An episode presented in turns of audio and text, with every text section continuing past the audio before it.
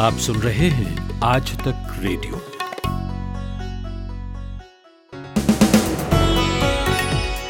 छब्बीस अगस्त बुधवार का दिन भर सुन रहे हैं आप। मैं हूं कुलदीप मिश्र। आरबीआई की एक नई रिपोर्ट आई है जो देश के आर्थिक हालात के बारे में बहुत कुछ कहती है। राहुल गांधी ने ये कहा है कि जिस खतरे के बारे में मैं आगाह कर रहा था, अब उसे आरबीआई ने भी मान लिया है। ऐसा क्या सामने आया है इस रिपोर्ट में, ये समझेंगे। और कौन है कर्नाटक पुलिस का सिंघम जिसे बीजेपी ने तमिलनाडु की सियासत में लॉन्च कर दिया है। नाम है के अन्नामलाई। अपनी दिलेरी और दरियादिली के लिए मशहूर हैं। छत्तीस साल के हैं। बीजेपी का बड़ा प्लान है उन्हें लेकर, और वो प्लान क्या है। और आखिर में बात करेंगे अयोध्या की। राम मंदिर भूमि पूजन के बाद केंद्र सरकार दुनिया के नक्शे पर अयोध्या को चमकाने की तैयारी कर रही है। एक लाख करोड़ रुपए अयोध्या में लगाए जाने की तैयारी है। क्या होगा इस रकम से, इस पर बात करेंगे। लेकिन पहले हेडलाइंस।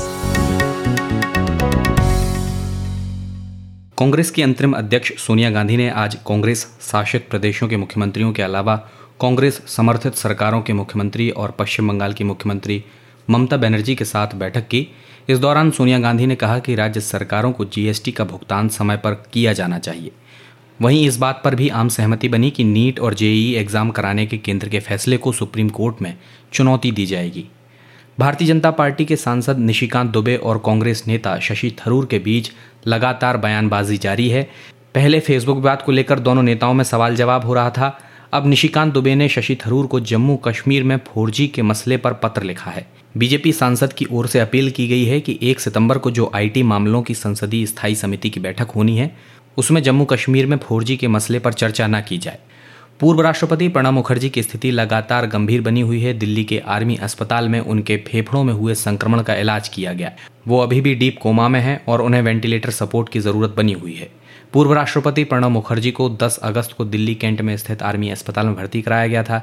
मुखर्जी के मस्तिष्क में खून के थक्के जमने के बाद उनके मस्तिष्क का ऑपरेशन किया गया था।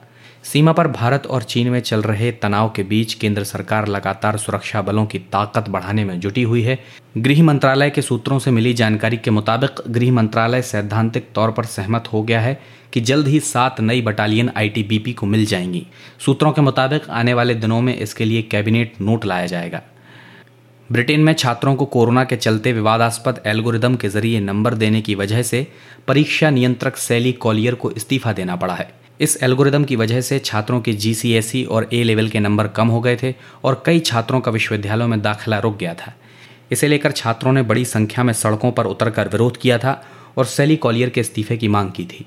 अमेरिका की दिग्गज महिला टेनिस खिलाड़ी सेरेना विलियम्स न्यूयॉर्क में जारी western and southern tennis tournament में उलटफेर का शिकार होकर बाहर हो गई हैं। तेरहवीं सीड मारिया सकारी ने अपना शानदार प्रदर्शन करते हुए सेरेना को मात देकर क्वार्टर फाइनल में अपनी जगह पक्की कर ली है। सेमीफाइनल में जगह बनाने के लिए सकारी का सामना ब्रिटिश की नंबर एक खिलाड़ी जोहाना कौंटा से होगा।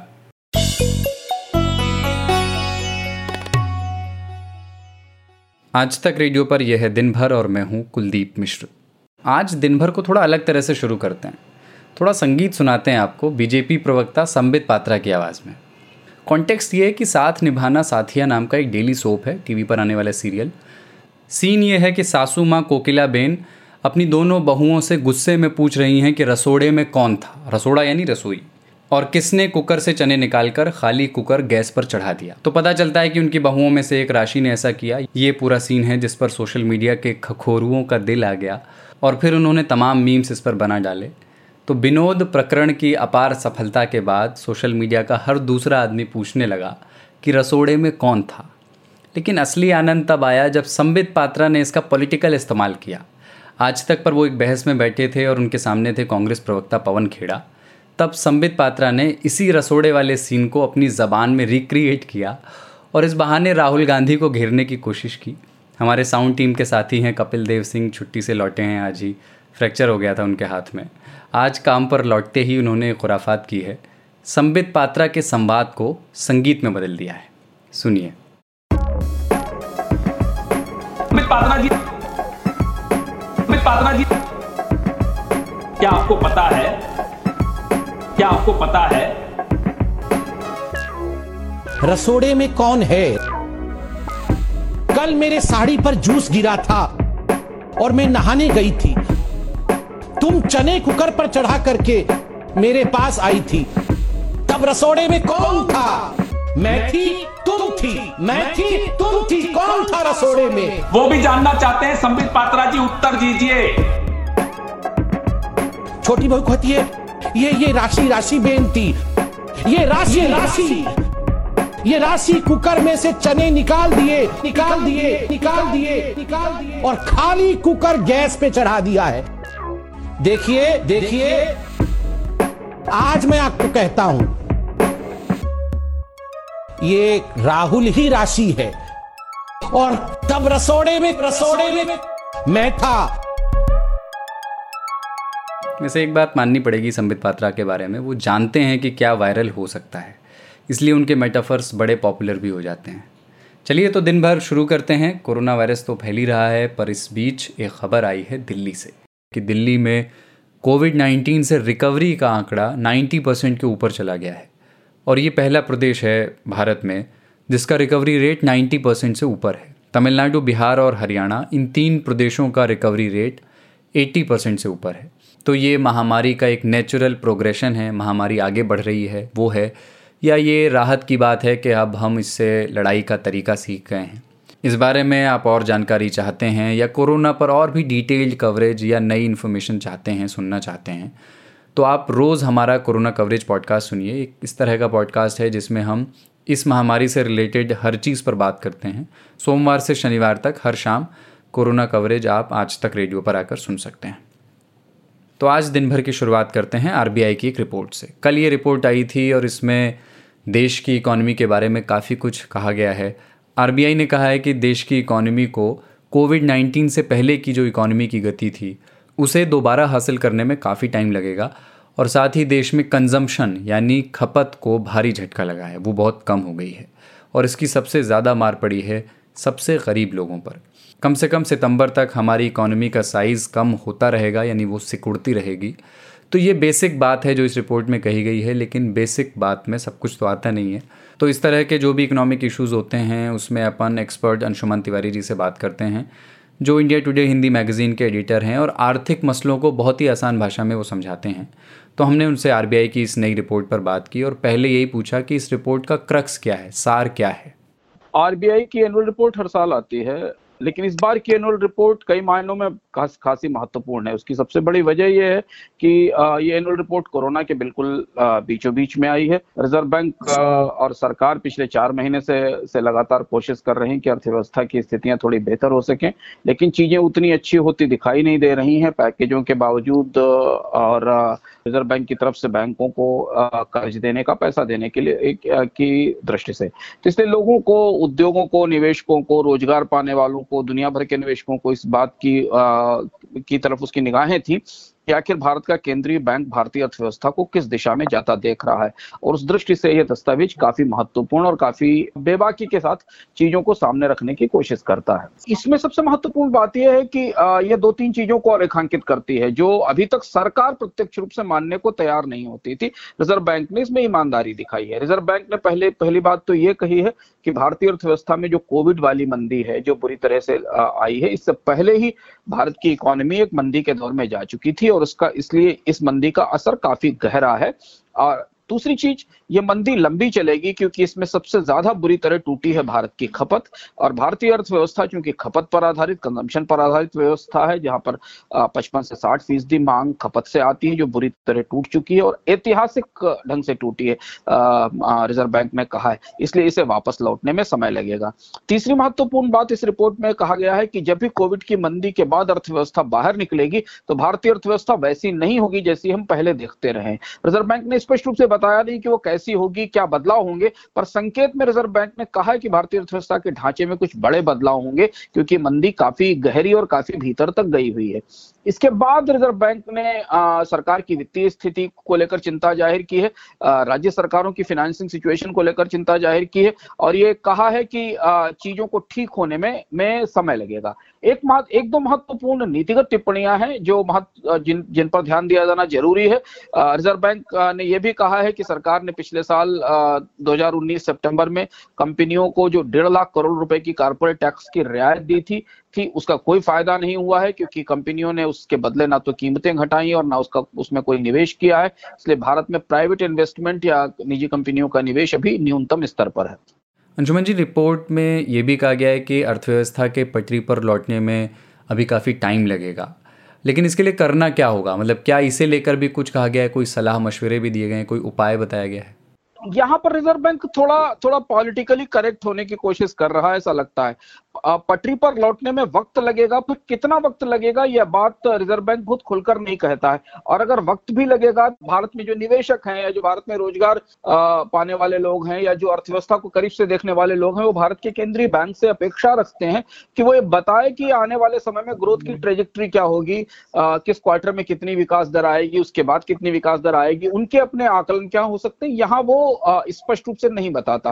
जैसे हमें ये नहीं पता है कि रिजर्व बैंक के आंकड़ों के हिसाब से भारतीय अर्थव्यवस्था इस बार कॉन्ट्रैक्ट करेगी, आ, कितना कॉन्ट्रैक्ट करेगी, जीरो से नीचे शून्य तक कितना जाएगी जाएगी ये समझना ये स्पष्ट नहीं होता। इससे आ, जो उपाय बत, बताए हैं रिजर्व बैंक ने वो पुराने ट्राई टेस्टेड उपाय हैं। पिछली बार भी शक्तिकांत दास अपनी प्रेस कॉन्फ्रेंस में इनकी बात करते रहे। इसमें महत्वपूर्ण ये है कि आ, केंद्र सरकार को बड़े पैमाने पर निवेश करना चाहिए डिमांड बढ़ाने के, के लिए।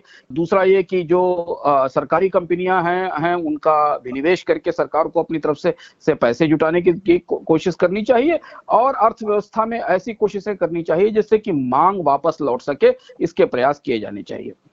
ये थे हमारे आर्थिक मामलों के एक्सपर्ट अंशुमन तिवारी। आज तक रेडियो आज तक डॉट इन स्लैश रेडियो ये हमारा पता है, लेकिन हम आपके पसंदीदा ऑडियो प्लेटफॉर्म्स पर भी हैं। Google podcast, Apple podcast, Spotify, Jio Saavn जैसे ठिकानों पर भी आप हमें सुन सकते हैं। और अगर YouTube आपकी पसंदीदा जगह है तो वहाँ पर भी हमें सब्सक्राइब कीजिए। आज तक रेडियो सुनता है सारा जहां। तमिलनाडु में इस वक्त छत्तीस साल के एक पुलिस वाले की बड़ी चर्चा है। इनका नाम है के अन्नामलाई, पूर्व आई पी एस अधिकारी हैं। लेकिन अगर आप कर्नाटक चले जाएं और वहाँ के शहरों में इनकी तस्वीर लोगों को दिखाकर नाम पूछें तो लोग कहेंगे सिंघम। तो ये जो कर्नाटक पुलिस के सिंघम भाई साहब हैं के अन्नामलाई, ये इसलिए चर्चा में हैं क्योंकि ये बीजेपी में शामिल हो गए हैं और जिस सूबे में वो राजनीति करेंगे वो सूबा है तमिलनाडु, जहाँ के वो रहने वाले हैं। के अन्नामलाई नौजवान हैं और पिछले साल ही उन्होंने पुलिस सर्विस छोड़ दी थी और अपना एक संगठन बनाकर वो कम्युनिटी के बीच काम कर रहे थे।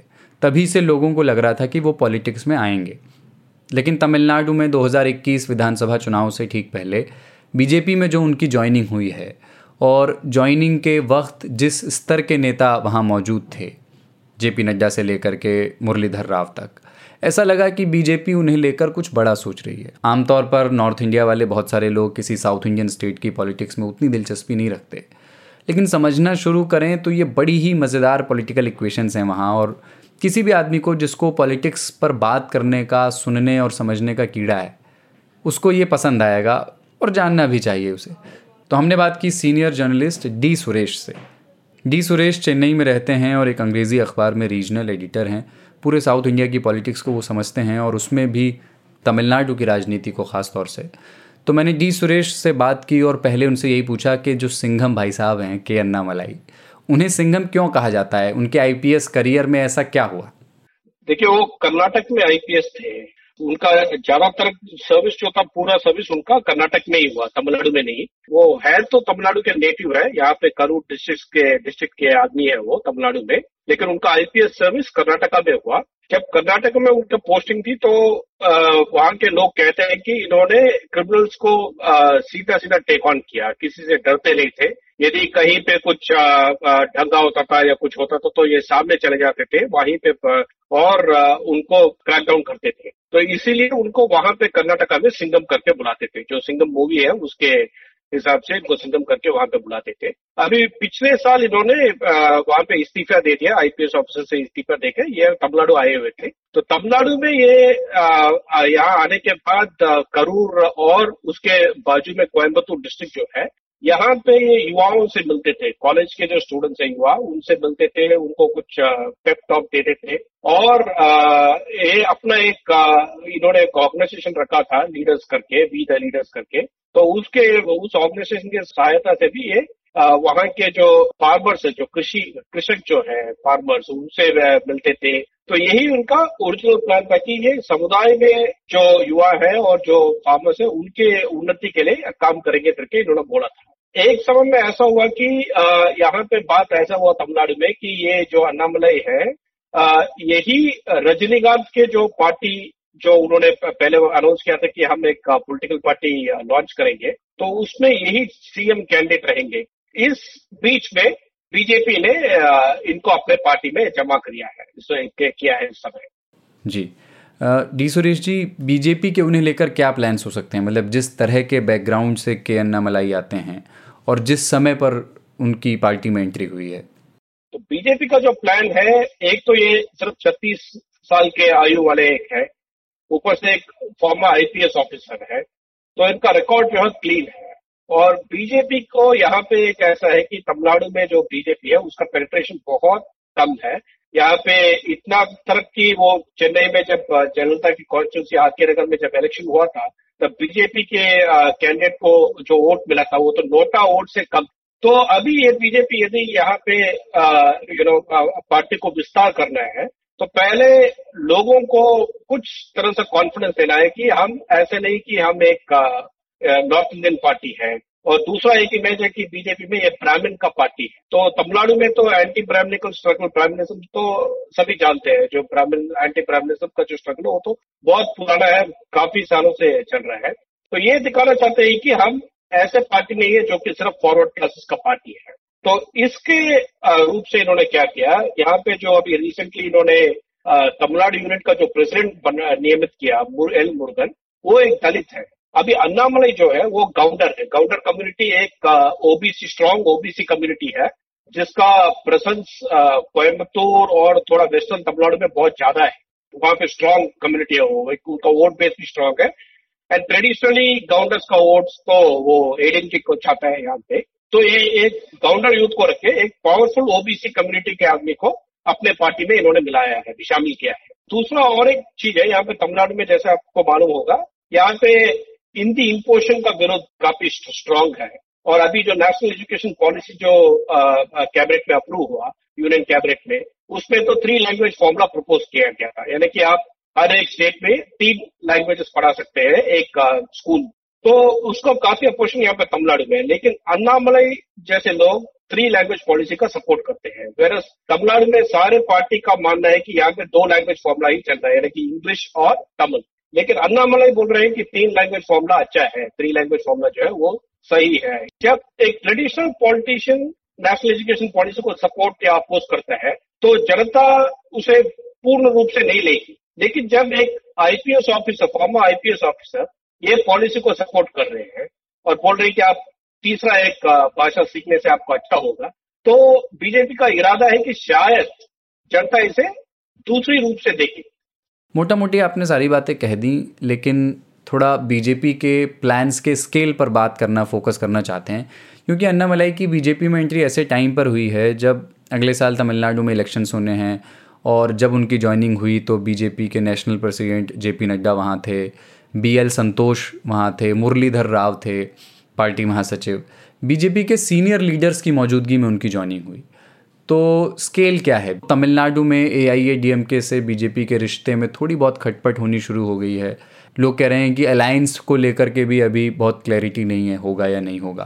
तो क्या ऐसा हो सकता है कि बीजेपी अलग इलेक्शन लड़ने के बारे में सोच सकती है, पहला सवाल। और अगर ऐसा होता है तो क्या के अन्नामलाई बीजेपी का फेस हो सकते हैं? ऐसा है कि यहाँ पे बीजेपी तो अलग तो नहीं लड़ेंगे, क्योंकि अभी तक तो उनका स्ट्रेंथ इतना नहीं पड़ा, एक आदमी के अंदर आने से एकम तो नहीं पड़ जाता है हा? तो बीजेपी जरूर एक अलायंस क्रिएट करेगा। और यदि एडीएमके के साथ उनका अलायंस जारी नहीं रहा तो वो एक तीसरा अलायंस यहाँ पे स्ट्रांग अलायंस फॉर्म करने की जरूर कोशिश करेंगे, क्योंकि उनका पूरा पूरा माइंडसेट यह होगा कि जो कुछ भी एंटी एस्टेब्लिशमेंट वोट है वो स्प्लिट होना है।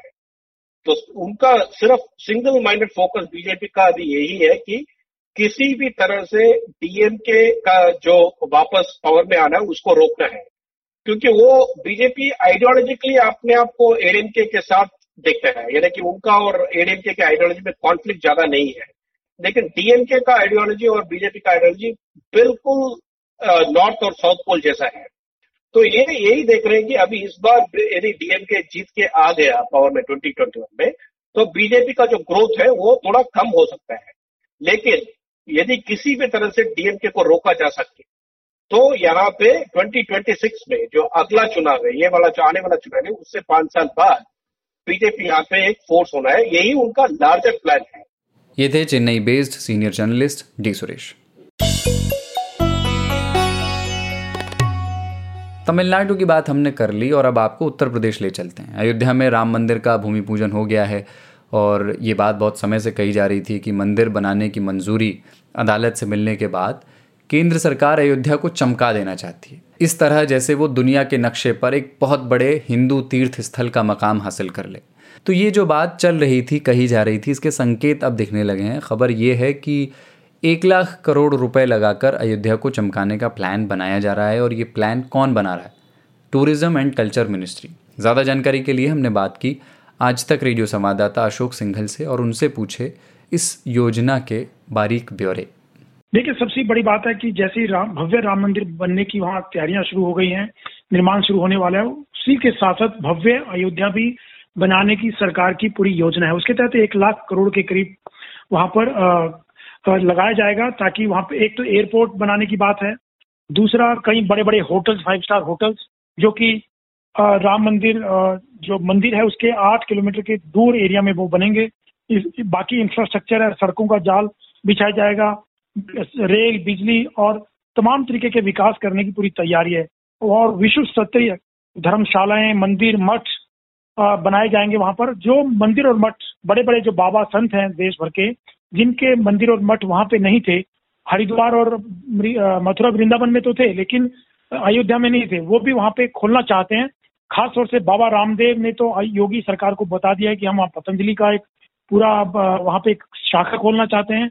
और इसके साथ साथ कई और जो मठ और संत हैं उन्होंने भी अपनी इच्छा व्यक्त की है ताकि वहां पर वो अपने आश्रम और मठ वहां बनाए जा सकें। इसके अलावा बड़ी बड़ी धर्मशालाएं और रेस्टोरेंट वहां खोलने की पूरी तैयारी है। लोगों की प्राइवेट कंपनियां भी वहां पर जा रही हैं और ये पूरी प्लान सरकार का है कि ताकि पूरे अयोध्या का चौमुखी विकास किया जा सके, क्योंकि सरकार की कोशिश है कि पूरी दुनिया से लोग वहां पर आएंगे और, और ऐसा अयोध्या बनाया जाए ताकि लोग जो बाहर से आएंगे, देश भर के बाहर से, वो देखें कि अयोध्या पूरी जैसे भव्य राम मंदिर बनाया वैसे भव्य अयोध्या भी बनाई। और खास बात यह कि दुनिया का मोस्ट फेवरेट टूरिस्ट डेस्टिनेशन बनाने की मोदी सरकार की कोशिश है कि अयोध्या को एक मोस्ट फेवरेट टूरिस्ट डेस्टिनेशन बनाया जाए। अशोक जी, अयोध्या एक बड़ा पॉलिटिकल इशू है, इस बात से इनकार नहीं किया जा सकता। तो वहाँ जो ये केंद्र सरकार की इतनी बड़ी योजना है उस पर बाकी राजनीतिक रिएक्शंस किस तरह के हो सकते हैं? मुझे नहीं लगता कोई राजनीतिक विरोध होगा, क्योंकि ये तो विकास की बात है, विकास का कौन विरोध ही हो सकता है, क्योंकि राम मंदिर बना वो कोर्ट के फैसले से बना। इसके अलावा अगर किसी शहर का, किसी कहीं का विकास हो रहा है उसमें किसी को क्या आपत्ति हो सकती है, क्योंकि अयोध्या का विकास सालों से हुआ नहीं, क्योंकि ये या तो कोर्ट की आ, मंदिर आ, कोर्ट की कार्रवाई में उलझ के रह गया या राजनीतिक मुद्दा बना रहा है इतने सालों तक। कई चुनाव लड़े गए इस पूरे मुद्दे को लेकर के, लेकिन अब ये मुद्दा एक तरफ हो गया है, राम मंदिर बनने जा रहा है वहां पर और अब विकास होगा तो विकास में किसी को आपत्ति नहीं है। और पूरी तरीके से पूरी भारत सरकार की योजना है कि वहां पर विकास किया जाए। पांच अगस्त को प्रधानमंत्री नरेंद्र मोदी ने मंदिर निर्माण के लिए जो भूमि पूजन हुआ था उसी वक्त अयोध्या के सर्वांगीण विकास की रोड मैप को तैयार किया गया था।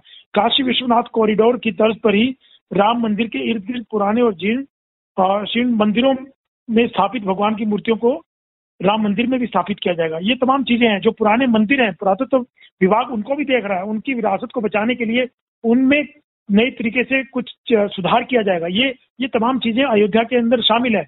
इसके अलावा इंडस्ट्री है, होटल्स हैं, रेस्टोरेंट हैं, धर्मशालाएं, तमाम तरीके की चीजें वहां पे लाने की कोशिश की जा रही है ताकि अयोध्या की पूरी शक्ल सूरत, नई अयोध्या वहां दिखाई दे जाए। भव्य अयोध्या, भव्य राम मंदिर के साथ साथ भव्य अयोध्या भी लोगों को लगे। अशोक जी, ये जो प्रोजेक्ट शुरू होंगे अयोध्या में, वहाँ टूरिज़्म और कल्चर मिनिस्ट्री के ये प्रोजेक्ट्स होंगे, इससे वहाँ के आम लोगों की जिंदगी पर कैसा असर पड़ सकता है? देखिए, लोगों के जीवन पे बहुत बड़ा असर अभी से दिखने लगा है। अभी तो ये योजनाएं जो योजना है वहाँ के विकास की अभी शुरू भी नहीं हुई है। वहाँ पे जमीनें बहुत महंगी हो गई हैं, कई गुना रेट बढ़ गए हैं। लोगों ने अभी से जमीनें एक्वायर करनी शुरू कर दी हैं, खरीदने शुरू कर दिए बाहर के लोगों ने जाकर, क्योंकि आने वाले समय में लोगों को लगता है कहीं और ज्यादा रेट वहाँ पे बढ़ेंगे। तो लोगों का एक तो फायदा अभी से ये हो गया कि उनके जो मकान थे, उनकी जो जमीनें थी, उनके रेट कई गुना बढ़ गए हैं, जिनकी कीमत कुछ नहीं हुआ करती थी, क्योंकि बहुत सालों से वहाँ पे विकास ही नहीं हुआ।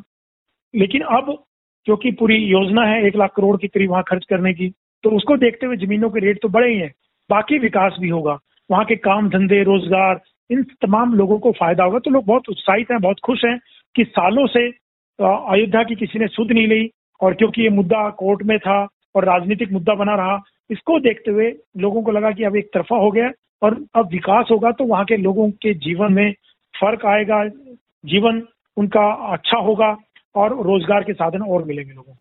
ये थे आज तक रेडियो संवाददाता अशोक सिंघल। दिन भर को खत्म करें उससे पहले एक बार हेडलाइंस फिर सुनिए। कांग्रेस की अंतरिम अध्यक्ष सोनिया गांधी ने आज कांग्रेस शासित प्रदेशों के मुख्यमंत्रियों के अलावा कांग्रेस समर्थित सरकारों के मुख्यमंत्री और पश्चिम बंगाल की मुख्यमंत्री ममता बनर्जी के साथ बैठक की। इस दौरान सोनिया गांधी ने कहा कि राज्य सरकारों को जीएसटी का भुगतान समय पर किया जाना चाहिए। वहीं इस बात पर भी आम सहमति बनी कि नीट और जेईई एग्जाम कराने के केंद्र के फैसले को सुप्रीम कोर्ट में चुनौती दी जाएगी। भारतीय जनता पार्टी के सांसद निशिकांत दुबे और कांग्रेस नेता शशि थरूर के बीच लगातार बयानबाजी जारी है। पहले फेसबुक विवाद को लेकर दोनों नेताओं में सवाल जवाब हो रहा था।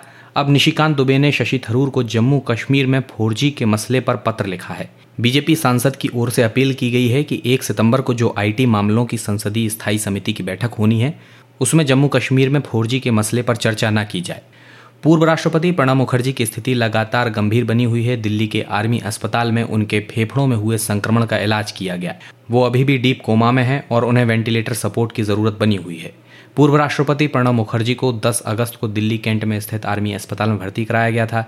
मुखर्जी के मस्तिष्क में खून के थक्के जमने के बाद उनके मस्तिष्क का ऑपरेशन किया गया था। सीमा पर भारत और चीन में चल रहे तनाव के बीच केंद्र सरकार लगातार सुरक्षा बलों की ताकत बढ़ाने में जुटी हुई है। गृह मंत्रालय के सूत्रों से मिली जानकारी के मुताबिक गृह मंत्रालय सैद्धांतिक तौर पर सहमत हो गया है कि जल्द ही सात नई बटालियन आईटीबीपी को मिल जाएंगी। सूत्रों के मुताबिक आने वाले दिनों में इसके लिए कैबिनेट नोट लाया जाएगा। ब्रिटेन में छात्रों को कोरोना के चलते विवादास्पद एल्गोरिदम के जरिए नंबर देने की वजह से परीक्षा नियंत्रक सैली कॉलियर को इस्तीफा देना पड़ा है। इस एल्गोरिदम की वजह से छात्रों के जीसीएसई और ए लेवल के नंबर कम हो गए थे और कई छात्रों का विश्वविद्यालयों में दाखिला रुक गया था।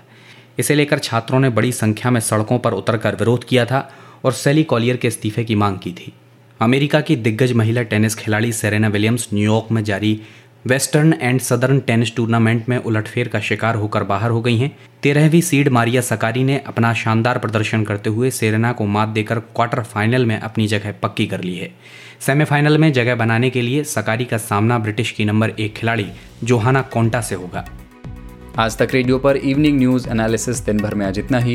इसकी साउंड मिक्सिंग की सचिन द्विवेदी ने। इस बीच हम लोग घर से काम कर रहे हैं जब से लॉकडाउन शुरू हुआ है, तो घर पर तो आप जानते ही हैं कि स्टूडियो तो होता नहीं है, इसलिए कई बार ऑडियो क्वालिटी बहुत अच्छी नहीं मिलती। तो वहाँ पर सचिन द्विवेदी, कपिल देव सिंह, तिलक राज भाटिया और राकेश परीदा जैसे हमारे साउंड टीम के साथ ही उसको बेहतर बनाते हैं, उसे सुनने लायक बनाते हैं। तो आज तक रेडियो अगर एक शरीर है तो उसके हाथ हमारी साउंड टीम है, और इस शरीर की रीढ़ कौन है? वो हैं हमारे सुनने वाले, जैसे कि रजनी निझावन। उन्होंने हमें ईमेल किया है और ये नहीं बताया कि वो किस शहर से लिख रही हैं, लेकिन सिर्फ इतना लिखा है कि podcast on musician Shri Madan Mohan by Anjum Sharma is really nice. Anjum Sharma ने मदन मोहन पर जो नामी ग्रामी बनाया था वो वाकई हमारे लिसनर्स को पसंद आया है और उस पर बहुत सारे ईमेल्स हमें मिले हैं। रजनी निझावन, आपने भी हमें ईमेल किया, थैंक यू। और अगली बार ईमेल करें तो थोड़ी और बातें करें हमसे, अपने शहर का नाम पता बताएं और ये भी बताएं कि आप किस तरह के पॉडकास्ट सुनना पसंद करते हैं। और आप भी अगर आज तक रेडियो को कोई फीडबैक देना चाहें या कोई सलाह देना चाहें तो ईमेल करें रेडियो एट आज तक डॉट कॉम पर। कुलदीप मिश्र मेरा नाम है।